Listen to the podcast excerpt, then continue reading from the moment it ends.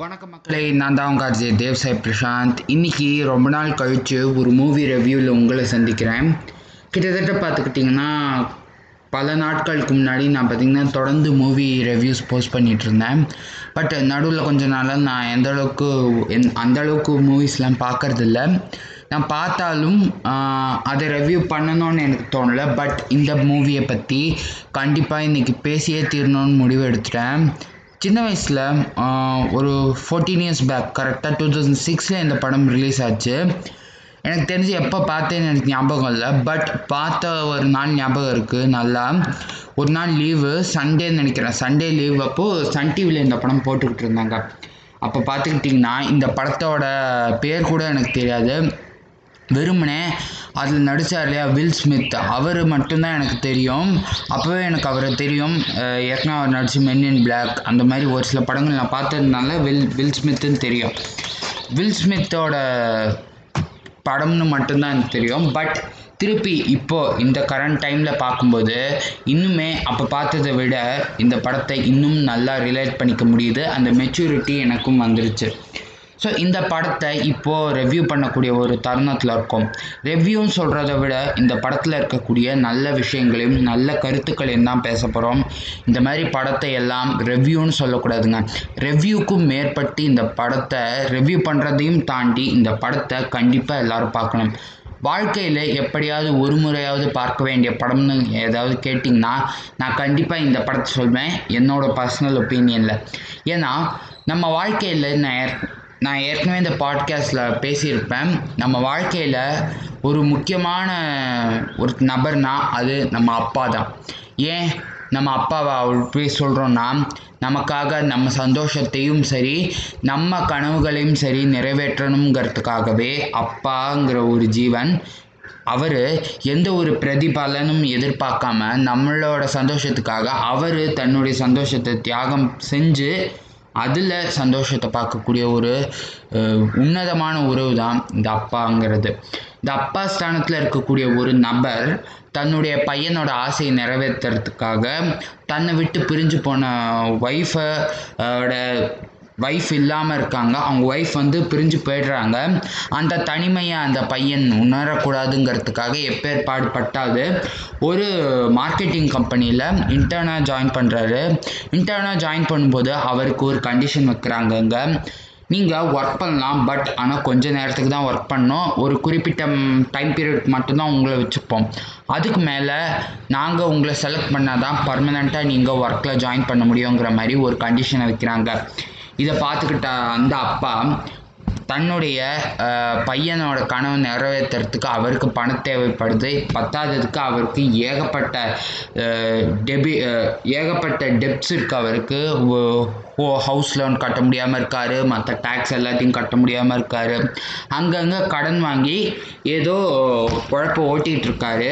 அங்கே இத்தனைக்கும் மோசமாக அவரும் அவர் பையனையும் கூட்டிக்கிட்டு தான் தங்கியிருந்த வீட்டையே விட்டுட்டு ரோடு ஓரமாக ரயில்வே ஸ்டேஷனை சப்வே கீழே அந்த மாதிரி எல்லாம் படுத்துக்கிட்டு எப்படியாவது அந்த ஜாபை வந்து எப்படியாவது வாங்கிடணும்னு சொல்லி ஒரு கனவோடு இருக்கார் நம்ம ஹீரோவான வில் ஸ்மித் வில் ஸ்மித்தோட பையனாக நடிச்சிருப்பார்.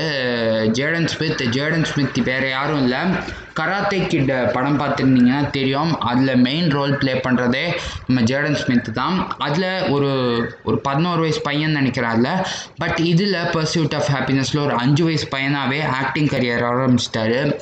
இன்றைக்கி அவர் ஒரு மியூசிக் கம்போசர் ப்ளஸ் ஒரு ஆர்டிஸ்ட்டும் கூட இன்னைக்கு அவர் இவ்வளோ இடத்துல இருக்காருன்னா அவங்க அப்பாவோட பங்குங்கிறது ஒரு விதத்தில் இருக்க தான் செய்யுது. அதுக்கு காரணம் அவருக்கு டேலண்ட் இருக்குன்னு நான் சொல்ல வரல. பட் இப்போ வில் ஸ்மித் கூட அவர் நடித்ததுனால தான் இந்த அளவுக்கு அவர் பெருசால வந்திருக்காருங்கிறது ஒரு நிதர்சனமான உண்மை. சரி அதை எல்லாத்தையும் ஒதுக்கி வச்சுக்குவோம். ஏன் இந்த படத்தை எல்லாரும் பார்க்கணும்னு நான் சொல்கிறேன்னா இந்த படத்தில் காட்டக்கூடிய அந்த விஷயங்கள். இது வந்து ஒரு ரியல் இன்சிடெண்ட்டை பேஸ் பண்ணி எடுத்த விஷயம்.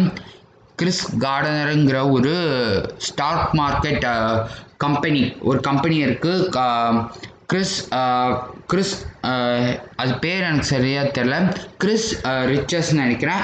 அந்த கம்பெனியோட ஹெட்டு தான் கிறிஸ் கார்டனர் அவர் பார்த்திங்கன்னா நிஜமாவே இந்த மாதிரி ஒரு இக்கட்டான நிலைமையில் இருந்தவர். பட் இன்னைக்கு ஒரு மிகப்பெரிய one of the top business மேன்னு சொல்லலாம் அவரை? ஒரு ஸ்டாக் மார்க்கெட் புரோக்கராக இருந்து ஒரு கம்பெனியவே ஓன் பண்ணுற அளவுக்கு வளர்ந்துருக்காரு. அவர் பார்த்திங்கன்னா அவரோட வாழ்க்கையை பற்றி ஒரு புக்கு வந்திருந்தது. அந்த புக்கை பேஸ் பண்ணி தான் இந்த படமும் வந்துச்சு. ஃபர்ஸ்ட் ஆஃப் ஆல் இந்த படத்தை பார்த்தப்ப எனக்கு இது ஒரு டவுட்டாகவே இல்லை. இது ஒரு ரியல் லைஃப் இன்சிடெண்ட்டானு பட் நிஜமாகவே ஒரு நபர் இந்த அளவுக்கு கஷ்டப்பட்டு மேலே வந்திருக்காருன்னொன்னே அப்பா என்ன கஷ்டம்டா சாமி அப்படிங்கிற லெவலுக்கு தான் இருந்தது என் தாட் ப்ராசஸ் அதுக்கு காரணம் நம்ம எதிர்பார்க்காத அளவுக்கு பார்த்திங்கன்னா அவர் கஷ்டங்களை அனுபவிச்சிருக்காரு. கஷ்டங்களையும் தாண்டி அவர் இன்னைக்கு இந்த அளவுக்கு சக்ஸஸ்ஃபுல்லாக இருக்காரு. இவர் இவரை மாதிரியே கஷ்டப்படுற பலருக்கும் உதவிகளும் பண்ணிக்கிட்டு இருக்காரு. தான் கஷ்டப்பட்ட மாதிரி யார் கஷ்டப்படக்கூடாதுங்கிறதுக்காகவே பல இடங்களில் கைடன்ஸும் கொடுக்குறாரு. ப்ளஸ் இவர் ஒரு மோட்டிவேஷ்னல் ஸ்பீக்கரும் கூட. பல இடங்களில் போய் மோட்டிவேஷ்னல் ஸ்பீச்சஸும் டாக்ஸையும் கொடுக்குறாரு. இப்போ கூட செக் பண்ணி பார்த்தா தெரியும். இவர் பேசிக்காக சொல்லணும்னா இவரோட வாழ்க்கை வந்து வாழ்க்கையில் ஒரு பகுதியை தான் சொல்லியிருப்பாங்க. பட் நீங்கள் இவரோட வாழ்க்கையை பற்றிலாம் முழுசாக தான் தெரிய தேவையில்லை இந்த படத்தை பார்க்கறதுக்கு. சாதாரணமாக இந்த படத்தை போய் பாருங்கள் அப்போ கூட உங்களுக்கு புரியும். ஏன்னா அந்த அளவுக்கு ஒரு சிம்பிளாகவும் எல்லாருக்கும் புரியக்கூடிய வகையில் யதார்த்தத்தை வந்து அப்படியே பிரதிபலித்து காட்டக்கூடிய ஒரு படம் தான் pursuit the pursuit of happiness happiness pursuit of ஹாப்பினஸ்ங்கிறதுக்கான meaning என்னென்னா ஹாப்பினஸை தேடி போகக்கூடிய வழிங்கிறது தான். அந்த ஹாப்பினஸை தேடி போகிற வழியில் அவர் ஃபேஸ் பண்ணக்கூடிய சந்தோஷமும் துக்கமும் இல்லை ஏமாற்றமும் எல்லாம் கலந்த ஒரு பாதை தான் இந்த purse the pursuit of happiness இந்த பாதையை எப்படி கிறிஸ் கார்டனர் கடந்தார் தன்னுடைய மகனான கிறிஸ்டஃபரோட கனவுகளை எப்படி நிறைவேற்றுறாரு இப்படிங்கிறது தான் இந்த படத்தோட கதை. படத்தோட ஆரம்பத்தில் நான் கண்டிப்பாக பா ஃபஸ்ட் ஃபஸ்ட்டு நான் பார்த்த ஒரு சீன்னா அது வந்து அந்த இன்டர்வியூ சீன் தான்.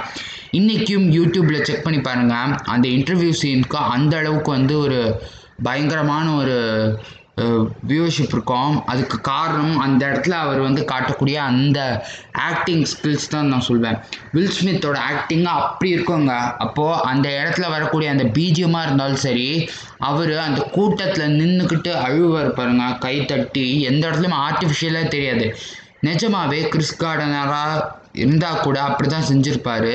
அந்த அளவுக்கு ஒரு உண்மைத்தன்மை உள்ள நிஜமான நடிப்பை கொடுத்துருக்காரு வில் ஸ்மித் வில் ஸ்மித் ஒரு ஒரு டாப் கிளாஸ் ஆக்டர்னு தான் நான் சொல்வேன். எனக்கு ரொம்பவே பிடிச்ச ஒன் ஆஃப் த ஆக்டர்ஸு ஹாலிவுட்டில் அந்த வகையில் இந்த படத்தை திருப்பியும் இந்த குவாரண்டைன் டயத்தில் நான் பார்த்துருக்கேன்.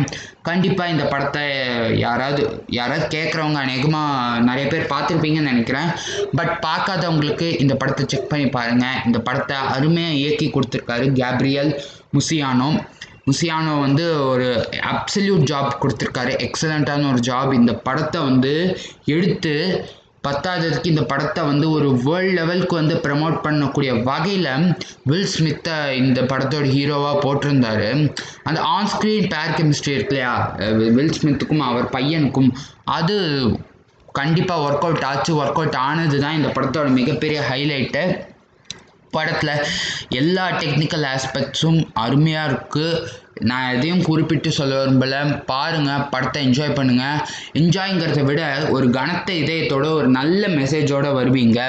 நம்ம வாழ்க்கையில் எந்த அளவுக்கு கஷ்டங்கள் வரும் அதை எப்படி நம்ம ஃபேஸ் பண்ணுறோம் டேக்கிள் பண்ணோம்னா எந்த அளவுக்கு சந்தோஷமாக இருக்கலாங்கிறத ஒரு அழகிய ஒரு கவிதைன்னு சொல்லலாம். அந்த கவிதை தொகுப்பு மாதிரி அப்படியே வர்ணித்து கொடுத்துருக்காங்க.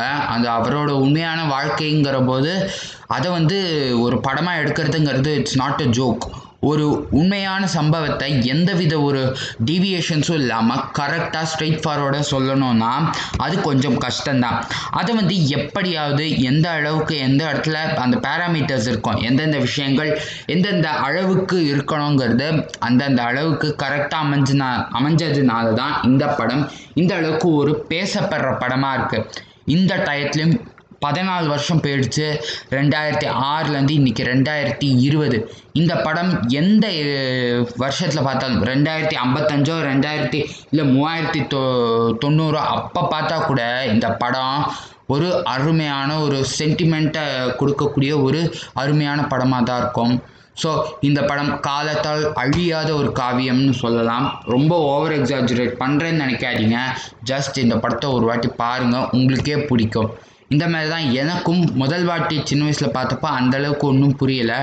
பட் கொஞ்சம் கொஞ்சமாக அந்த படத்தை போகிற போக்கில் பார்க்கும்போது தான் எனக்கு அது மேலே அவ்வளோ இன்ட்ரெஸ்ட் வந்துச்சு.